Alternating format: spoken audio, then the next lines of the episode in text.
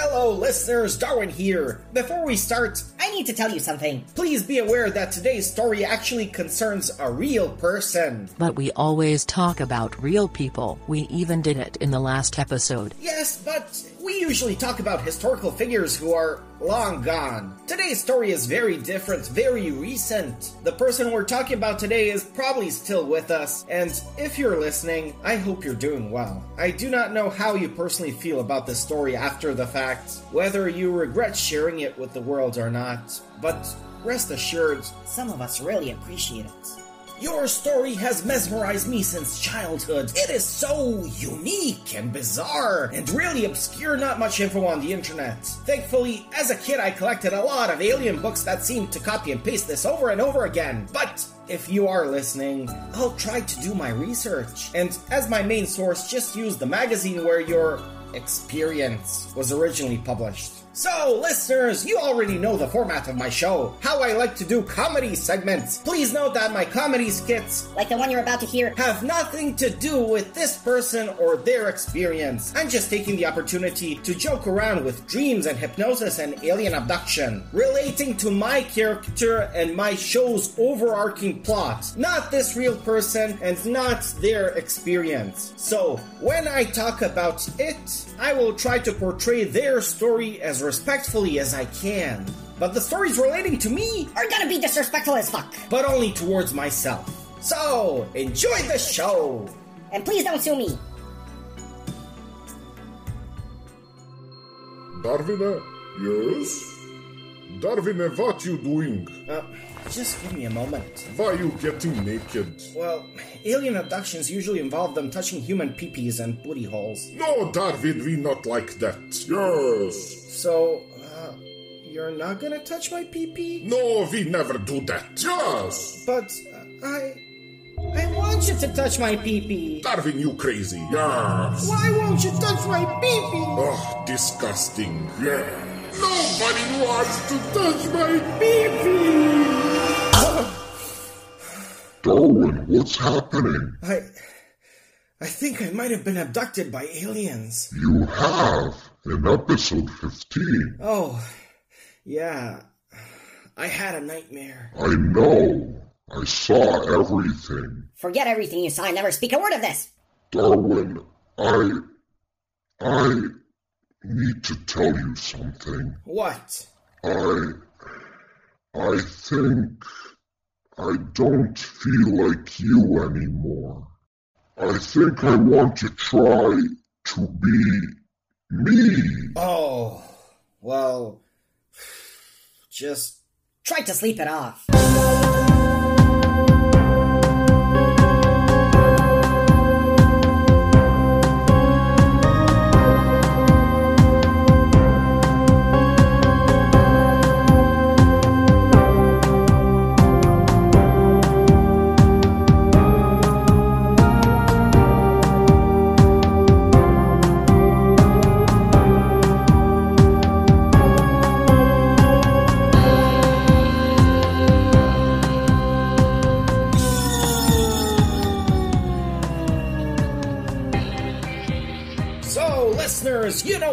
Finally doing. I'm finally throwing away my scientific ego, finally satisfying my inner child, making my show not just about biology, but general weird shit. Paranormal shit, even. But Darwin, we already covered paranormal topics in the prior episodes. Yeah, but they were mostly from the skeptical perspective. Why not give the other side a chance? You know, as a kid, I really believed in alien abduction, was really interested in the concept. And every night before bed, I kinda feared that day would come when they would just take me away. But secretly, I was kinda expecting it so I could squish some alien titty. More on that later. so now, I finally decided, hey, let me satisfy my infantile curiosity And desires. by going back to these topics which fueled my pubescent imagination. So I went to my mom's and got a book. A book which is almost torn apart because it was one of my most favorites. One I sifted through a lot because there was not much info on the internet back then. One that is very nostalgic to me. Yet I forgot everything. So I just wanted to regress back to my childhood a bit and use this book as a starting point for today's episodes. The book is titled The Field Guide to Extraterrestrials, a complete overview of alien life forms based on Actual accounts and sightings. by Patrick Hu-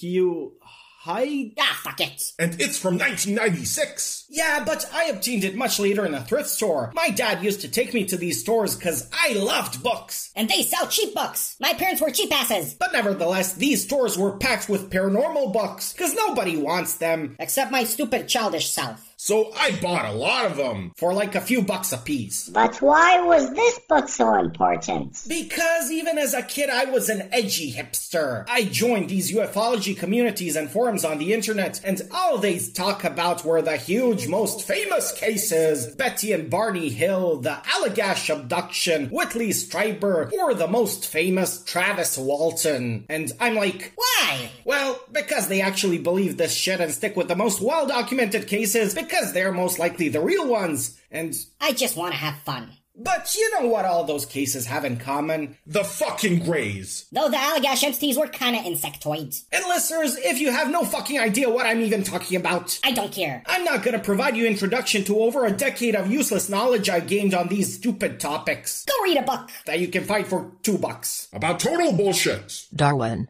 These people have gone through very traumatic experiences, and their trauma is already constantly disregarded and mocked by society and the media. Eva, uh, you're actually right this time. Why is it not okay to make fun of people who are victims of other types of emotional and psychological trauma, yet it is perfectly acceptable to openly ridicule, victim blame, and mock those who claim alien abduction? Maybe because it's all bullshit. Hey, maybe it is, but you know how people with mental illness constantly endure subjective emotional distress, like schizophrenia causing delusions and hallucinations, which can actually traumatize them and ruin their quality of life. And it's not okay to make fun of them. But when somebody's objective emotional trauma involves, say, Aliens. and still ruins their life, It's perfectly fine to make them the laughing stock of the whole world.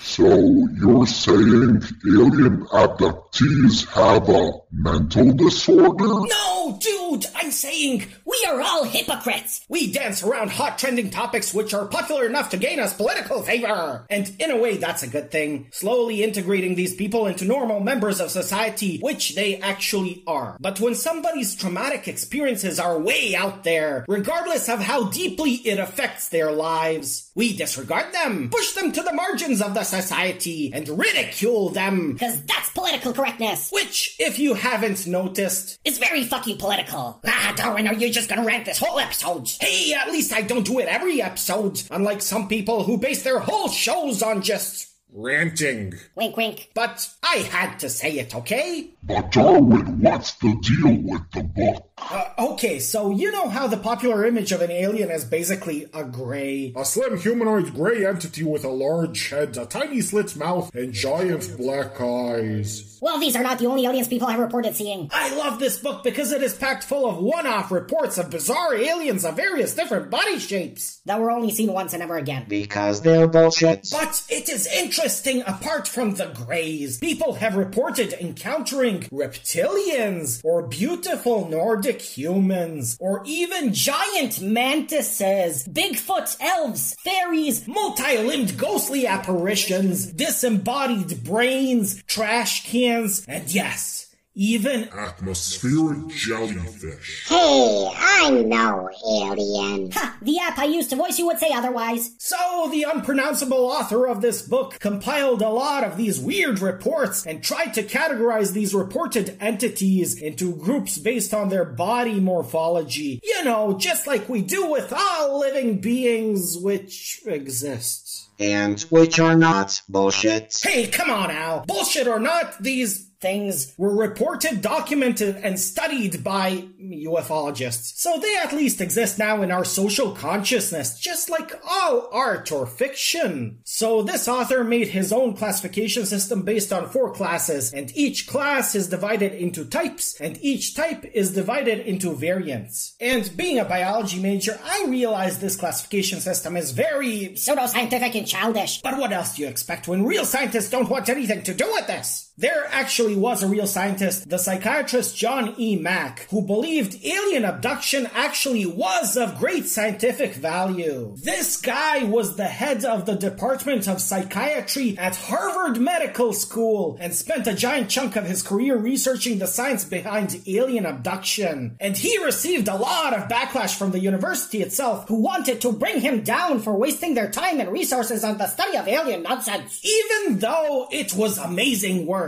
And I highly encourage you to seek out his books because I'm personally planning on reading them as well. So, on to the classification. The first and most common class of aliens is humanoid. All aliens which have a basic humanoid body plan, and this class contains five types. So the first is human, aliens that look just like us. But also short grays, short non-grays which are like dwarves and shit. Then giants, and finally non-classic, which the author defines as A catch-all for all remaining humanoids, which include a solid black form, a mummy-like being, and an entity with no hands.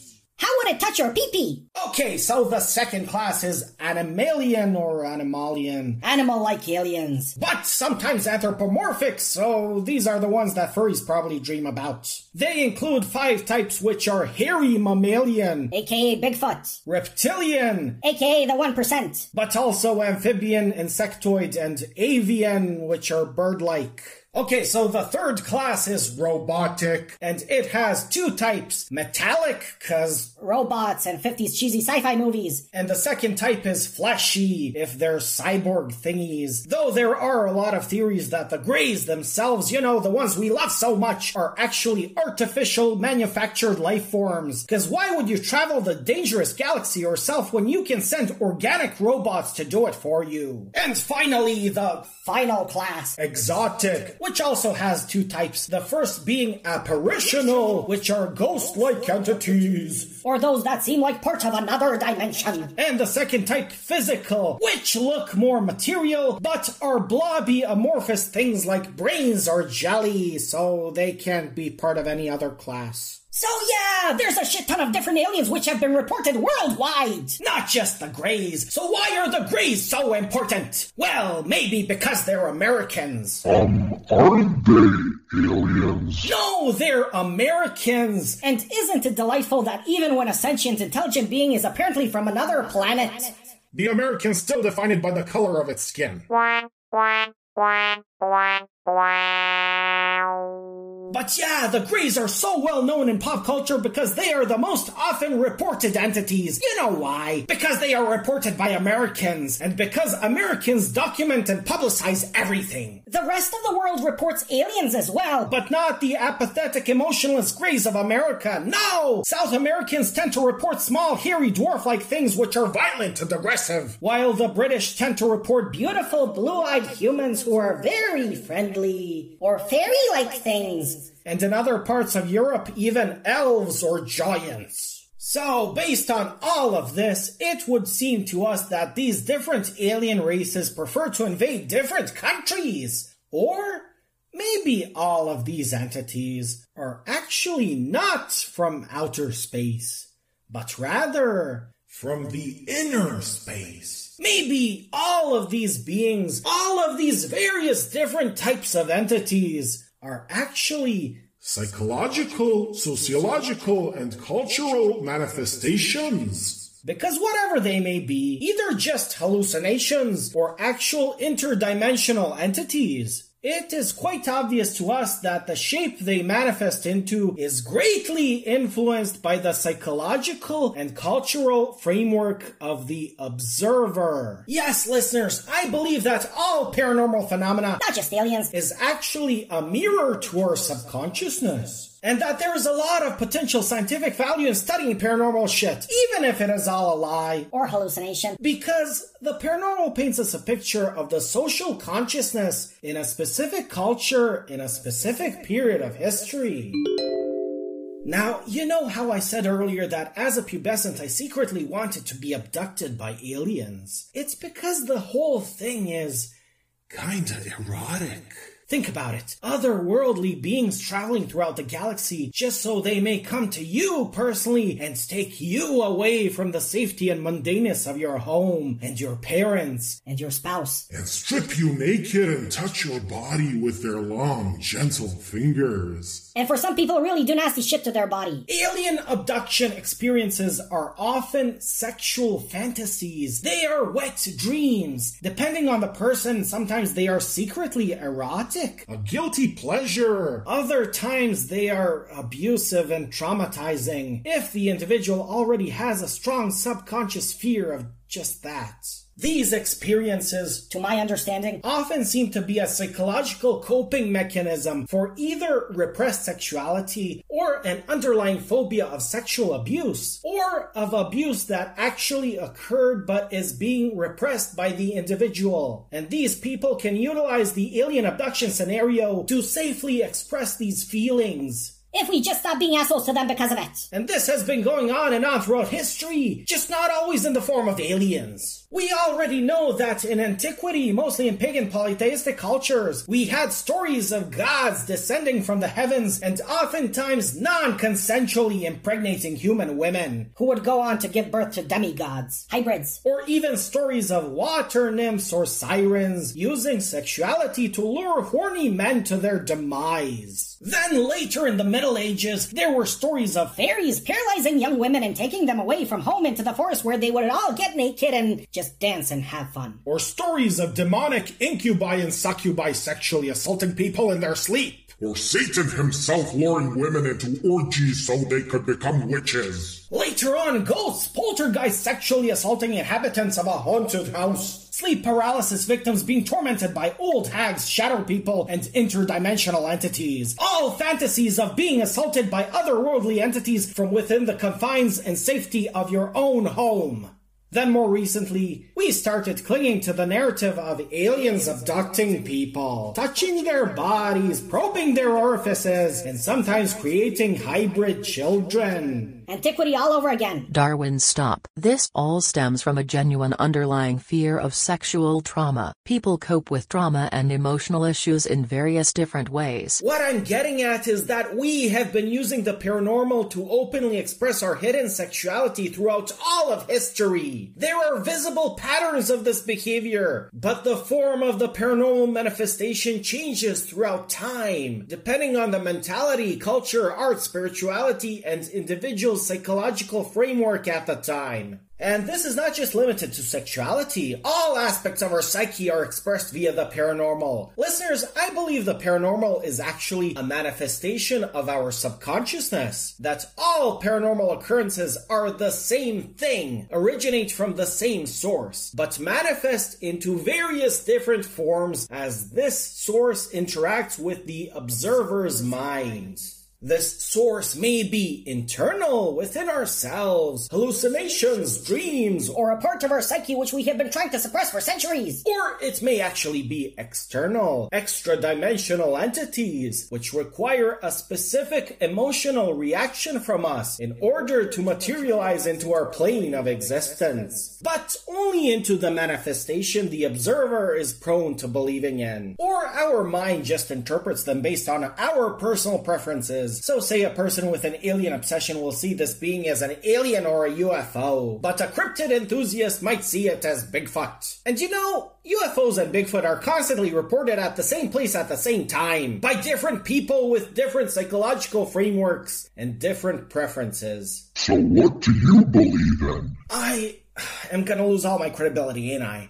Well, I personally believe that the cosmos, nature if you will, has a built-in failsafe. Something I tend to call the cosmic joker. And this force or factor or whatever exists only to keep us in line. Because we have evolved ourselves outside of the confines of nature which birthed us. And are constantly trying to isolate ourselves from her laws. So nature plays tricks on us, fucks with our minds a bit. Just so she may remind us that we are her bitch, and that we may be swallowed by her shadow at any given moment. And you know how we react to this existential horror. By disregarding it and treating it all as a joke. If all else fails, humor, our most basic coping mechanism. This cosmic joker I believe in is not a sentient, intelligent being, but we attribute a trickster personality to it because it is more acceptable to us that something out there wants to just play pranks on us than it is to accept the harsh reality of our puniness and insignificance. And maybe this cosmic joker is not an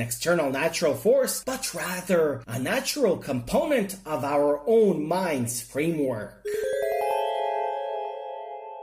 We were all created by nature. So nature implanted a psychological mechanism into our brains to sabotage any attempts of progression outside of her boundaries. Or maybe this psychological mechanism is actually there because our mushy brains can only know so much about nature And its mysteries. so when we are exposed to something we just cannot fathom, We rationalize it. either as some sciency shit, or spiritual shit, or as paranormal shit even. Depending on which side of the bullshit spectrum you subscribe to. So we may just go on with our lives and contribute to the redistribution of matter and flow of energy. Continue existing as the building blocks of nature itself. Cause that's all we are. Regardless of how you try to rationalize it. You are just a fucking molecule of reality. But Darwin, you really were abducted by aliens. Was I? Maybe it was all just my subjective rationalization of the whole thing. And those dreams I've been having just don't match up with my memories of episode 15. Maybe I can help you out. Oh, really? Yes, I can treat you to some regressive hypnosis. So you want to fuck with my brain again? It is very therapeutic. All alien abductees do it. Well, I guess anal probing just doesn't cut it. And you can't call yourself a true alien abductee Until you let strangers poke around your brain as well. But I want to know what happens. Okay, Squishy, but if you try any funny business, I'm gonna be very angry and probably not do anything about it. Very well then. Roll the commercial. AKA shameless plug.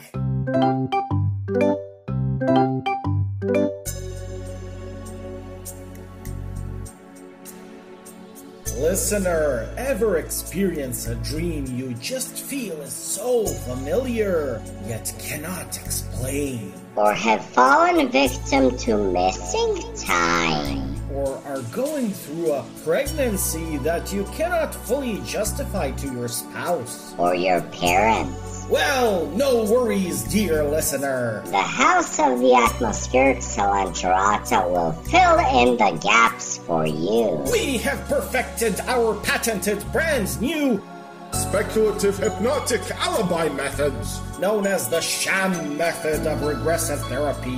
Need to explain to your spouse why you have returned home at 3 a.m. Or explain to your boss why you have been absent from work for a whole week. Or tell your insurance company why your car is busted. Or just clarify to your mom why all your pajamas are covered in a sticky white substance. We will remember the truth for you. And expose it in front of the parties which need to know this truth. We all have an alibi. We sometimes just can't remember it.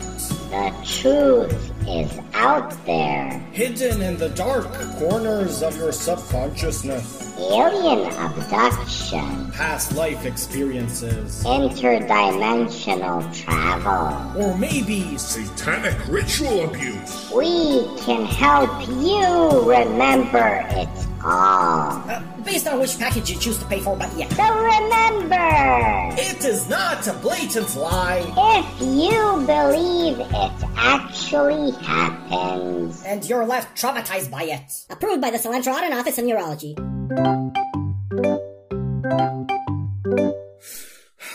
relax, Darwin. Calm your breathing. Imagine you are on a beach. I hate beaches. Um, imagine you are crying in the corner of your room. Peace and tranquility. Yes, Darwin. Who do you see? My parents yelling at me. No, Darwin, not your childhood.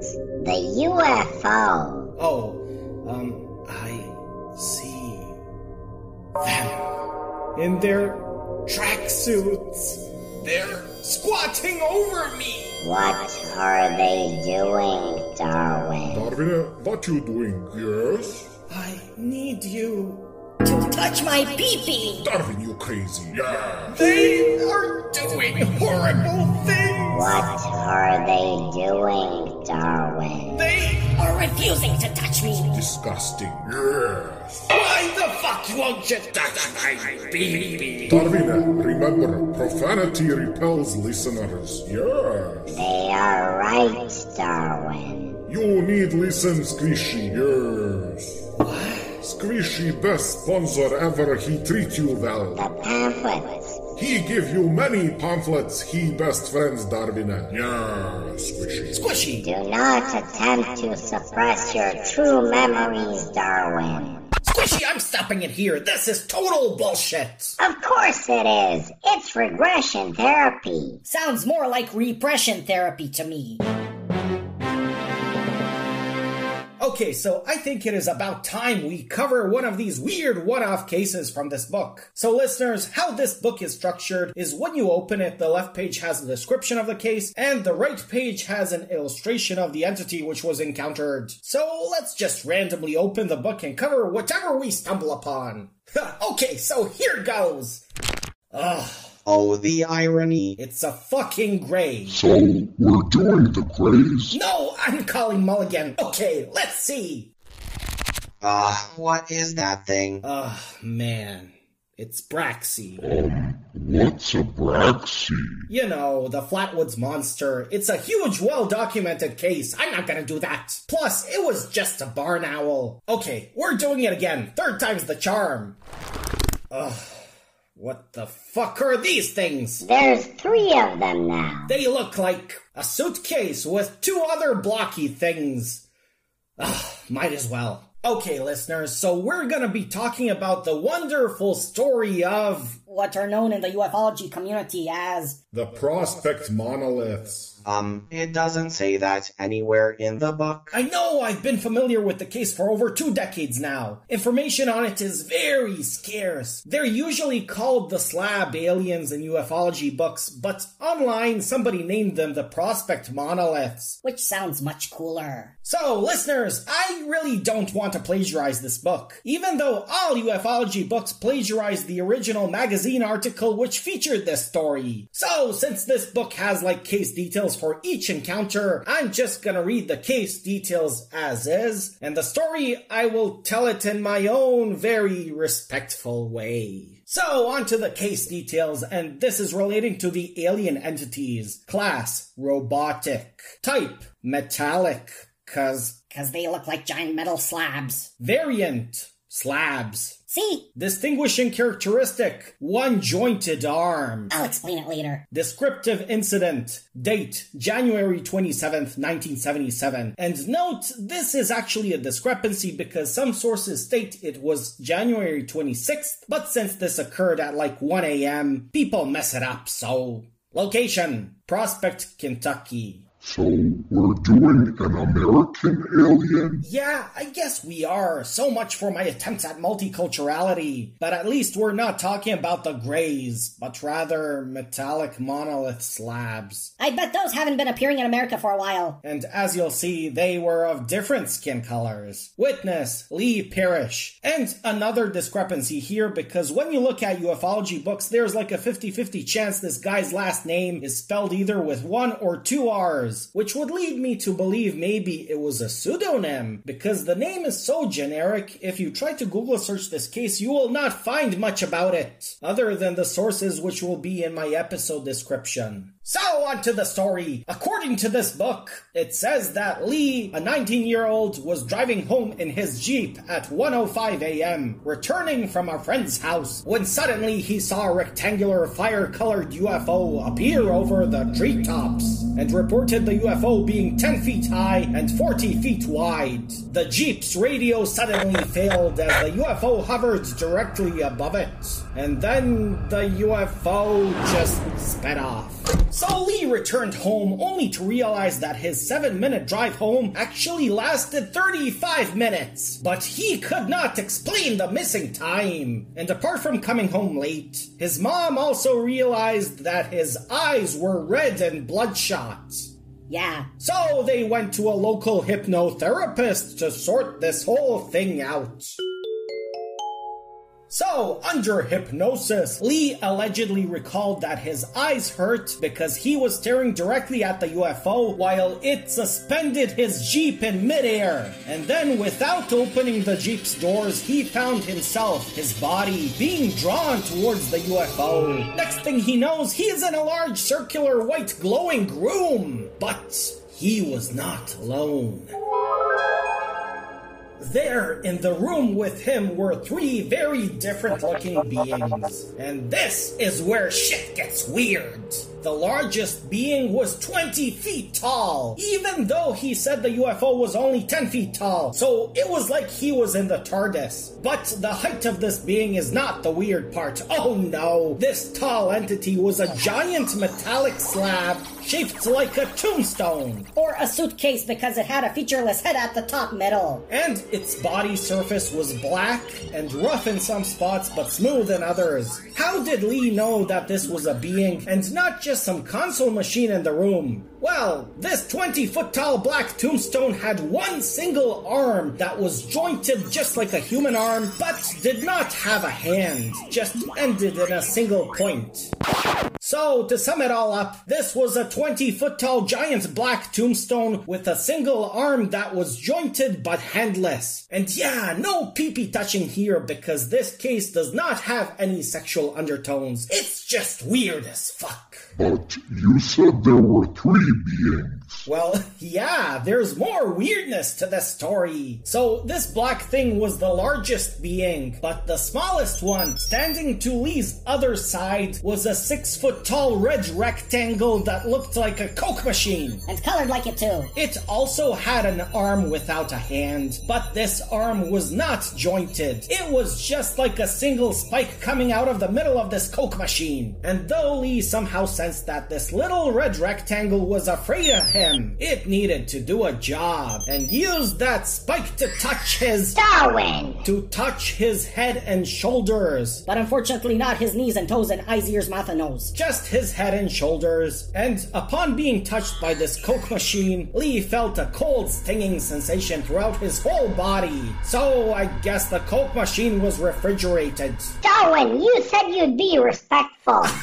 Can't help it. It is just so weird and interesting. If Lee wasn't American, I'd say maybe the guy loved Doctor Who. Apart from this room being like the TARDIS, this little Coke machine with its one arm reminds me of the Daleks. But instead of wanting to exterminate him, Lee interpreted this touching as a physical checkup, as this little red rectangle thingy was assigned to do a job by its boss.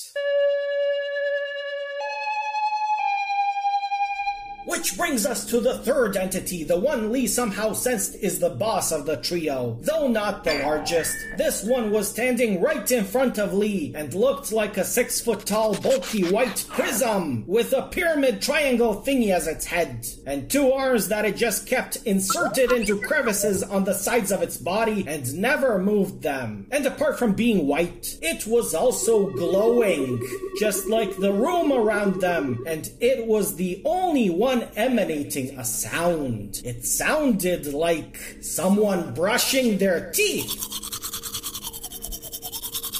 No wonder it was white and sparkly. Hey! Darwin, this is total bullshit. No, this was an actual experience reported by a real person. You said his eyes were red. Yeah? So? And he was just 19 years old. What are you guys getting at? You know, it was the 70s. Whoa! No, no, no, no, no. That is not the case here. And screw you guys for suggesting such stuff. Ugh. Now we need to roll that disclaimer again. Any resemblance to individuals alive or deceased is intentionally over-exaggerated and intended purely as satire and parody of such individuals, and not intended to portray true or factual information about that individual, because our show is set in a fictional parallel dimension, read in the eyes of the legal system, completely unrelated to the artificial simulated reality our listeners are, unbeknownst to them, residing in. Okay, so back to the story. At this point, Lee was being examined or touched by the red Coke machine and started feeling very cold. So what happens next? Then the red Coke machine, relieved that its job was completed, either moved behind the white bulky entity or merged with it. And then the white entity moved either behind the giant black entity or merged with it. So they acted like those Russian babushka dolls hiding inside one another. What happened then? Then the black giant entity started to back away, at which point Lee started to feel warmer, and the black entity just disappeared, leaving Lee briefly alone in the room. And the next thing he remembered, he was back in the Jeep. End of story. That's Yeah, That sucks. I know, but you know why that is. Because I believe all of these alien and UFO authors just copy and paste each other's version of the story, but all have the audacity to reference the original article where it was first published. So I took it upon myself to dig deeper, because this story is very interesting to me and very underappreciated and unknown. And I just love shining the spotlight on weird things that have faded into obscurity, because everything that was ever documented deserves to be remembered and acknowledged. So let's see what the original article can tell us. And listeners, before I start picking apart this article, please note that I have obtained it from an amazing website, anomalyinfo.com. They do not endorse or sponsor me. they don't even know I'm mentioning them. I just love this website. It's basically a catalog of weird, obscure shit. Incidents they refer to as anomalies, and ones that are not well known. So this site is a treasure trove of topic ideas for my future episodes. And surely I'm gonna be making more of these. So this website's coverage of the Lee Parrish abduction will be linked in my episode description. Check it out if you want to see the article yourselves, but also the wacky illustration of these beings pulled directly from the same article. So, the article in question was published in the Flying Saucer Review. The article's name is just Kentucky Close Encounter by Carla L. Rueckert. She was the UFO investigator who, along with Don Elkins, another investigator, investigated this case. Just like Mulder and Scully. And they were present at Lee's hypnotic session. So, first thing I noticed is that Lee's last name, Parrish, is actually spelled with two R's and he was a truck driver for his parents' company, which bared their last name, so this was not a pseudonym. And also, the sighting did occur in the early hours of January 27th. So what actually happened here is that Lee's mom was the one who contacted the hypnotherapist because something unusual happened to her son. His eyes were bloodshot the whole night and he was in considerable pain, even the next day. His mom also confirmed that he came home at 1.45 a.m., but left his friend's house at 1 a.m. So it took him 45 minutes to make this 7 minute drive to his home. So the very next day, Lee and his friend Kathy he visited the home of the hypnotist, who already called in the two UFO investigators because they already had a personal history of collaborating together, and Lee was actually reluctant to even proceed with the hypnotic session, so they talked him into it, told him about the hypnotic techniques, convinced him, and spent 40 minutes getting him into the desired hypnotic state, regressing him back through several childhood ages and gradually reaching the night of the incident. Lee's friend Kathy actually corroborated the time he left her house at 1 a.m. Now, I don't know if this was his girlfriend. The author uses this word to describe her, but the words girl and friend are separated, so I'm assuming she's just a friend. And I'm saying this only because some sources will explicitly state she is his girlfriend. Anyway, Lee was at Kathy's house and left after a television program they were watching ended. It is not stated which program, but if it was something like Doctor Who, it would explain a lot. So en route home, Lee saw the UFO appear over a tree line, and only the authors refer to the UFO being fire colored. The words that Lee used is color of the setting sun, and for a moment before realizing it was actually a craft, he thought the tree line was on fire. It is also important to note that the surrounding landscape is flat farmland, and Lee specifically stated he did not see the UFO before it appeared at his location. There are no mountains for it to hide behind, so it it's like the craft materialized out of thin air. Lee stated that his eyes hurt from looking at the object. It was too bright to even look at, but for some reason he could not look away from it. So once directly above him, the craft started changing colors. First it was red, then black, then white. Note the same colors as the entities. And after this, for a split second, he went totally blind, after which he found himself outside of his Jeep inside the white room.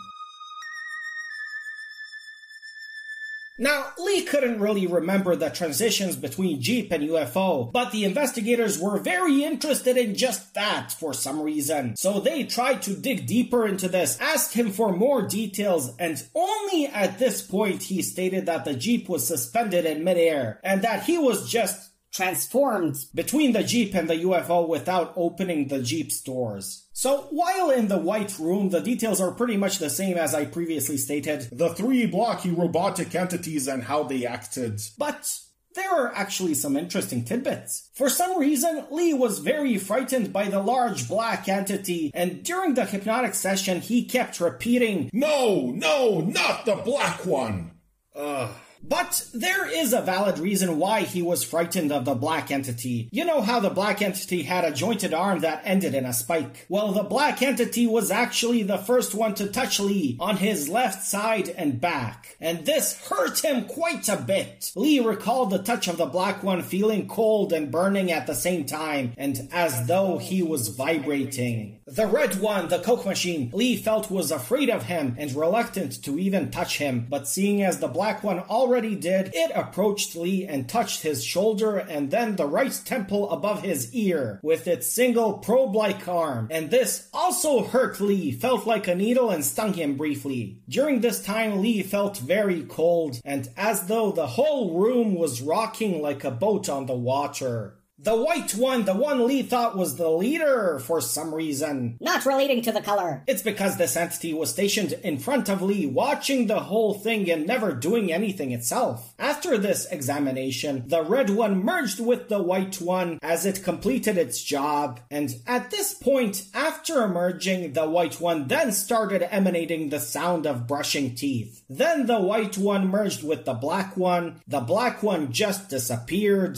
leaving Lee alone in the White Room. Next thing he knows, he is being transformed back into his Jeep, which is still suspended in midair. It gets back onto the road and the UFO just flies off. So, are there any visible signs of all of this on the Jeep? Yeah, there actually are. The Jeep's electronics died out the very next day and required a lot of repairs. But the most interesting thing noted in the article is that Lee claimed to have been smoking a cigarette when he first saw the UFO. And when he found himself back onto the Jeep, the cigarette was gone. The aliens stole the guy's cigarette! Such bastards! Darwin, looks like you're being silly again. well, at this point, the article starts showing the silly side of this whole thing. Apparently, that same night, in a neighboring Kentucky town, a guy stated that his neighbors claimed to have seen a white UFO. A friend of a friend of mine. Okay, but here's what's interesting. You know how Lee's mom was the one to contact the hypnotherapist? I mean, who the fuck would think of that first? Except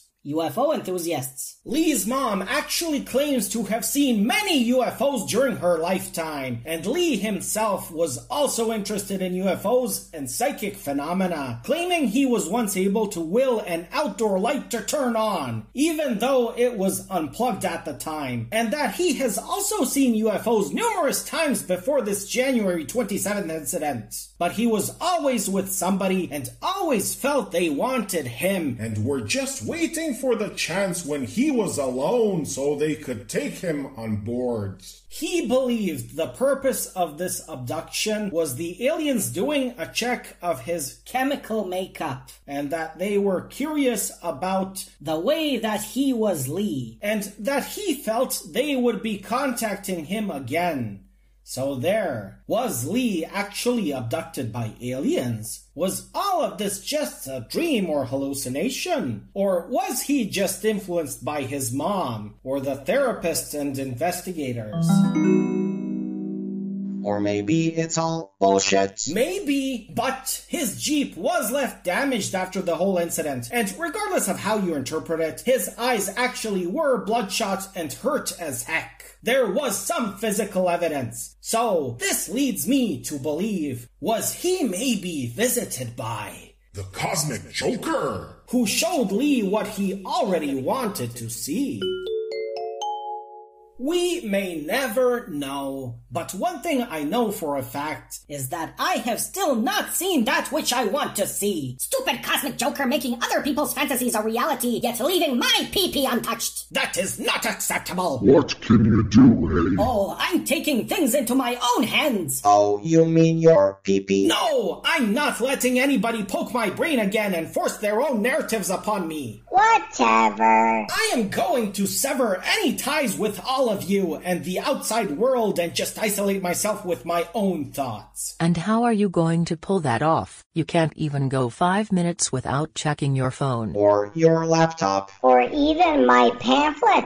Oh, by implementing a special technique called Perceptual isolation. Better known as, sensory deprivation. you know, like in the movies when they go into those isolation tanks. Darwin, we don't even have an isolation tank. Well, we have a bathtub. And the blindfold and earmuffs I ordered specifically for this. Okay, listeners, so I'm naked in the bathtub with my blindfold on and completely alone. Um, not completely. Oh, come on, dude. Darwin, I follow you everywhere. I'm your shadow. Well, shit, you didn't have to reveal that to the listeners I wanted to keep it a mystery. Why are you even in the water? because it eliminates my sense of touch. This blindfold eliminates my sight, and once I put the earmuffs on, You won't be able to annoy me anymore. But wait, Darwin, should we warn the listeners? Ah, I'm not supposed to even know what's going to happen. Ugh, Fine. Listeners, you already know how fucked up I am. Well, imagine listening to the inner workings of my depraved mind. That's what I'm expecting to happen. So, if the next scenes shock you, well, How dare you criticize my artistic expression of the existential horror I have felt throughout my whole life, and my use of the podcast as a creative outlet to express these feelings. just note, the more episodes I make, the more open I become, the more worse things you can expect from me in the future. So, putting the earmuffs on, and you can go to hell. I need some alone time. Finally, some peace and quiet. Wow, I could totally use this more often.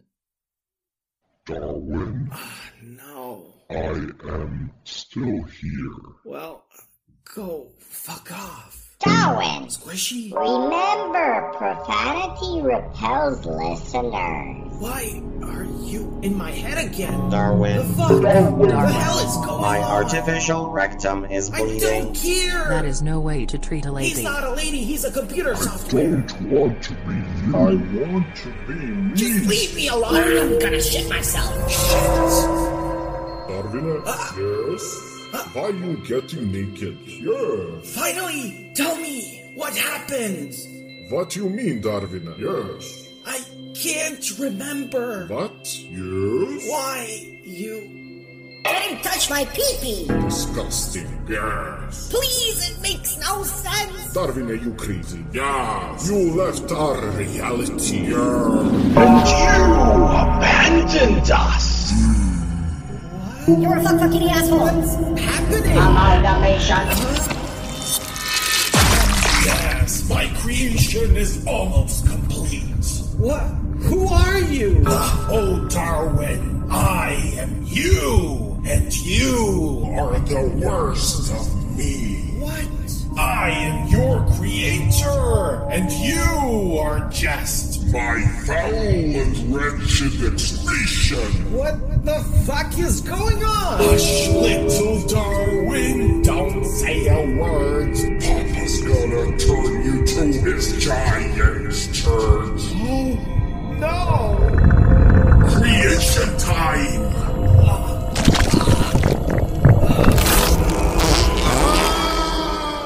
Oh, that was a huge load! What the fuck just happened? Ricochet? No. Get inside my belly, Ricochet. Get away from me. Finally free. I just found my new companion.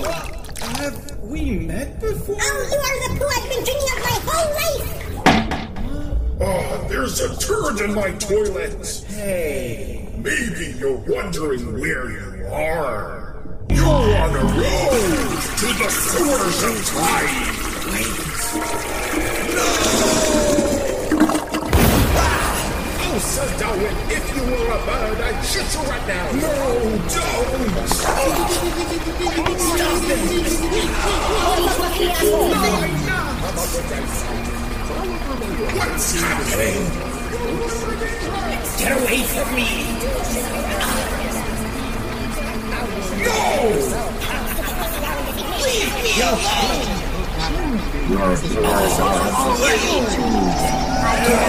Fuck yourselves.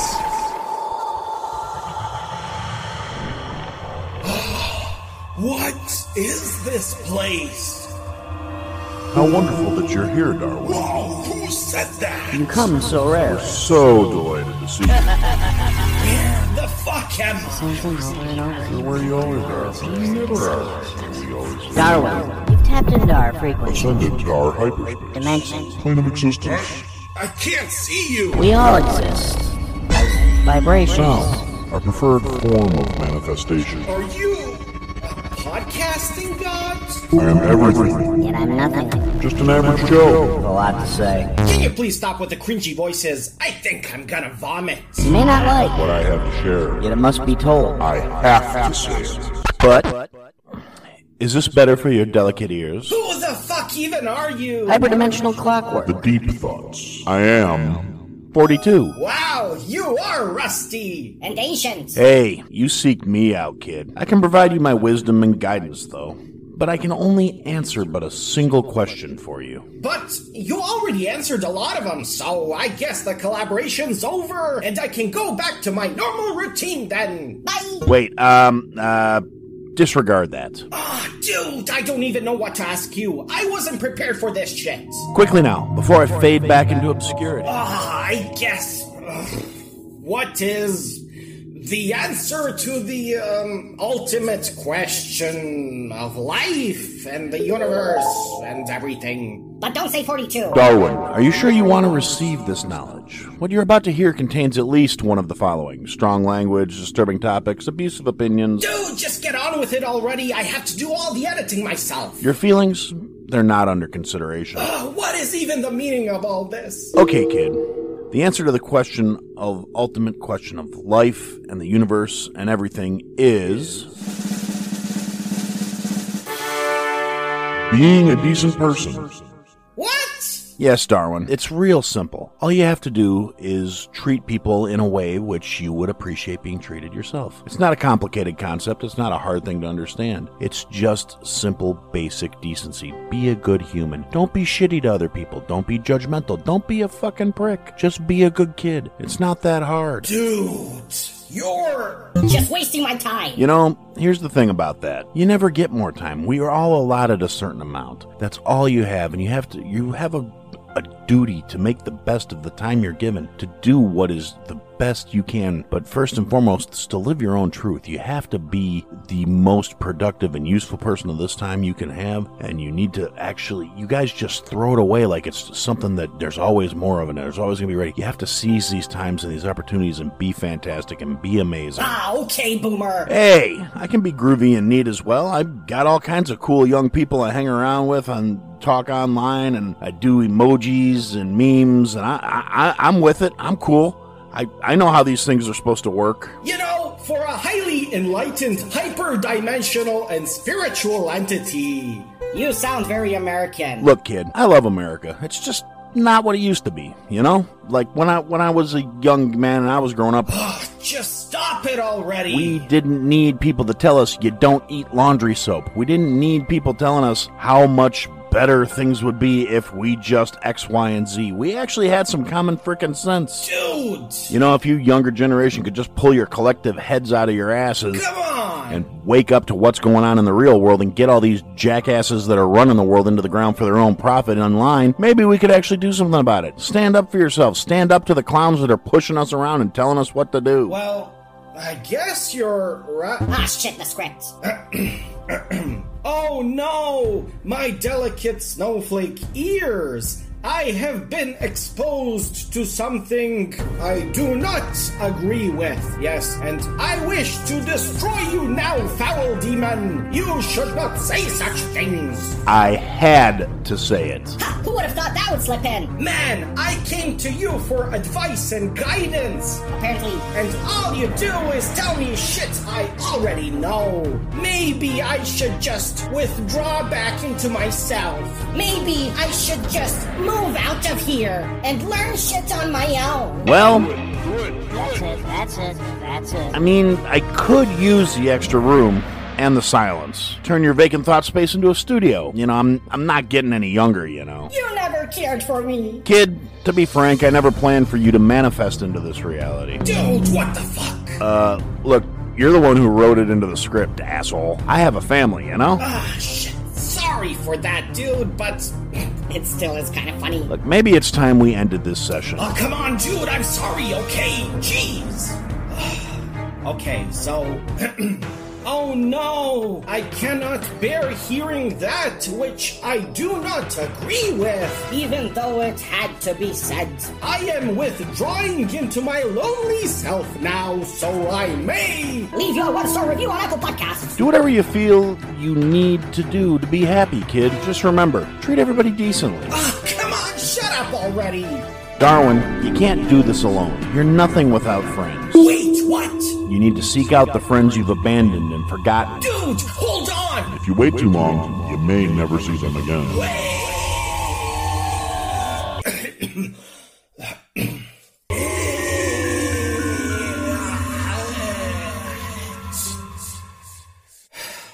I think we're done here.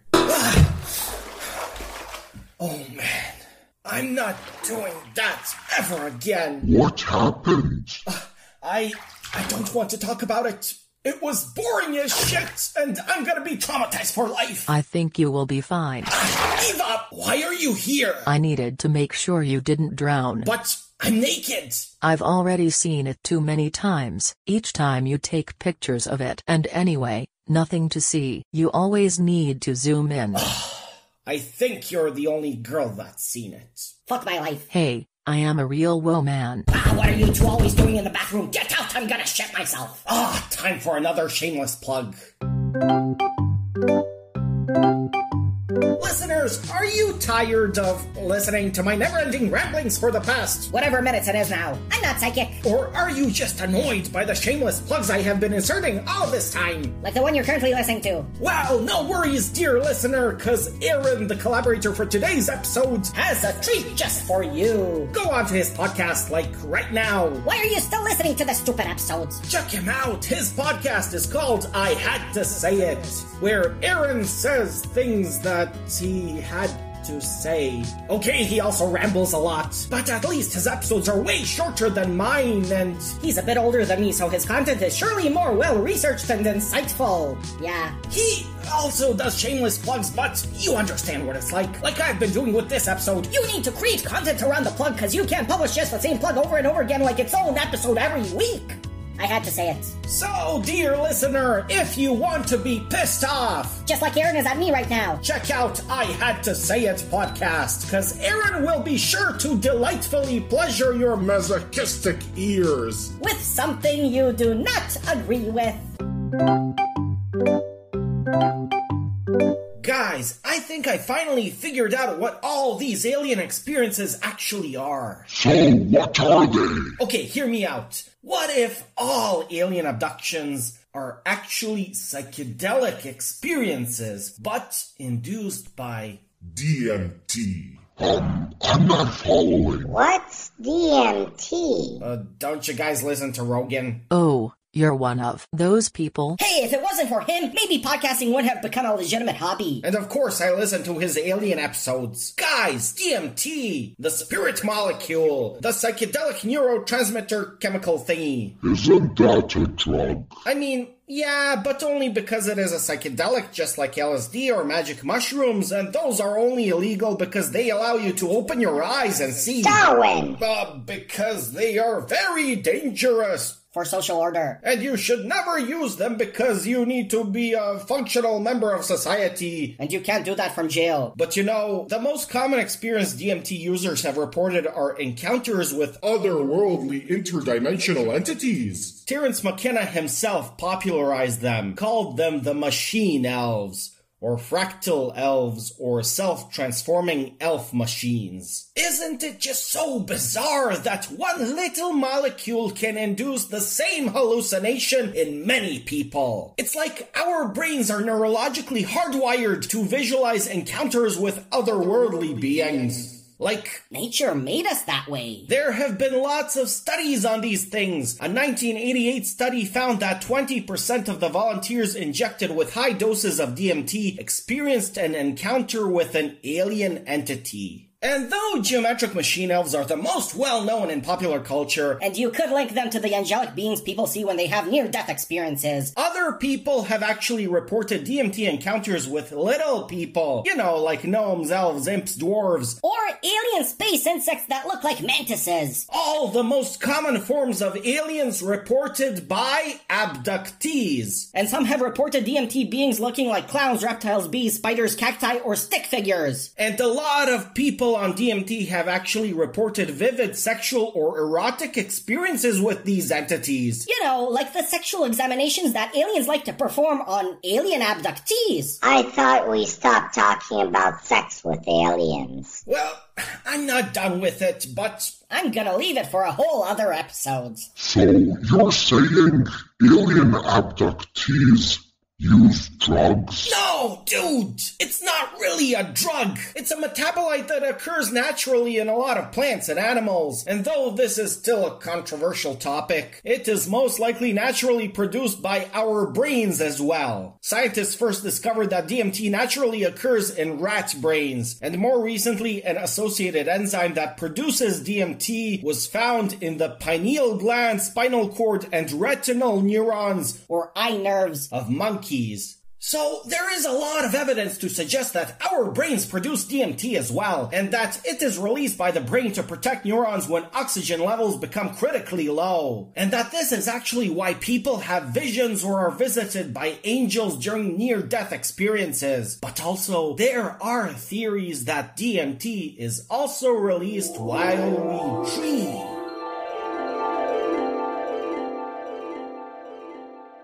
So based on this, it is not overly wacky to suggest that maybe some people just have a unique brain chemistry, and that their brain possibly releases more of this DMT at certain occasions, like when they sleep. Maybe they have sleep apnea, their oxygen levels drop, triggering some self induced acid trip. Next thing they know, They're in outer space surrounded by entities. Darwin, you will need to back this up with some hard science. why certainly, Al. I'm not just pulling this out of my ass. Like the alien probes. There were studies, so let's search them out.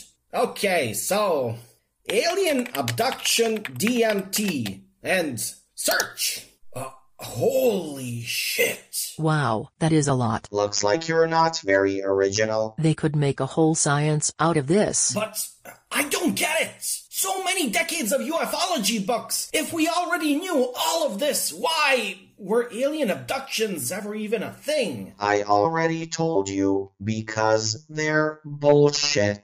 And bullshit is much easier and sells books like the ones I have. We could start with this recent study from 2020. Uh, no. What? We are not doing any of that science mumbo jumbo today. But Darwin, why? Ah, because aliens are real. Yes, Dr. Megalo, and those scientists are just trying to cover them up. And prevent me from grabbing the listener's interest. Darwin, I think the listeners are expecting us to do the science. No, don't you get it? The scientists have grabbed a hold of our niche interests, and it looks like they're doing very well for themselves.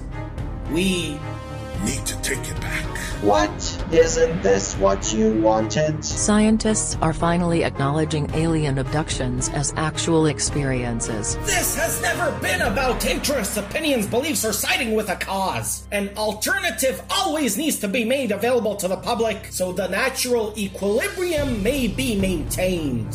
Stability and order. We have been dancing and balancing the cosmic scales so long, this was bound to happen. Guys, we now need to just sell some bullshit for the sake of all reality.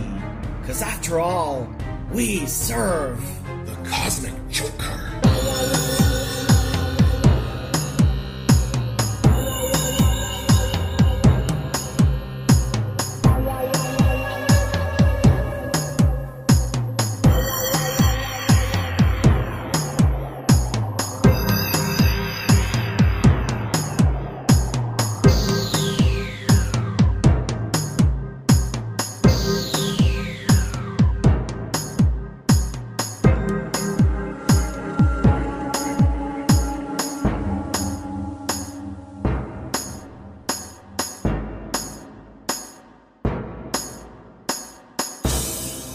Know, something I really just don't understand. It's all these stupid things Dude, stop it already! going on, all the popularity, the trolling for likes, people that think they're going to get famous because they're doing something everybody else has already done. Dude! If you got an idea for a clip on social media of something you need to do to be famous, you're not original, you're not creative, you're not doing anything fun or exciting or unique, and you're not going to get famous for it. Unless you find some absolutely world shattering frickin' way to do something that everyone else is already doing, you're nothing but another copycat. You are so lame and boring. It's just, it's pathetic, really. All you, all you got to do is do something original, do something creative.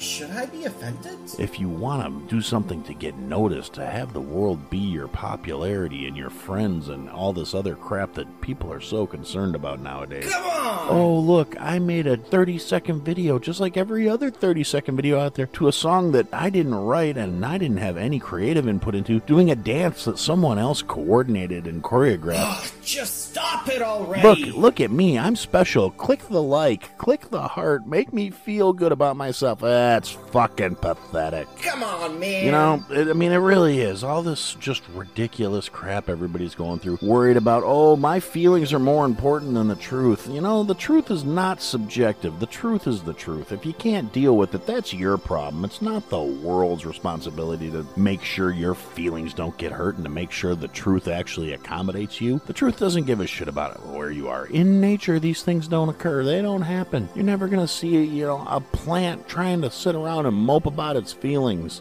For God's sakes, it's just so stupid. And after all, with all these bums and these just politically correct jackasses that are trying to suck the fun out of life, oh, I can't deal with what you said, so I'm gonna sue you and I'm gonna cancel you. You don't deserve to have your own opinions. Only my opinions and my feelings are valid. Because that's really what it is. Every one of these little jackasses is just so selfish. It's stupid. It's pathetic. It's weak. Don't say that! We don't talk about that here! I had to say it.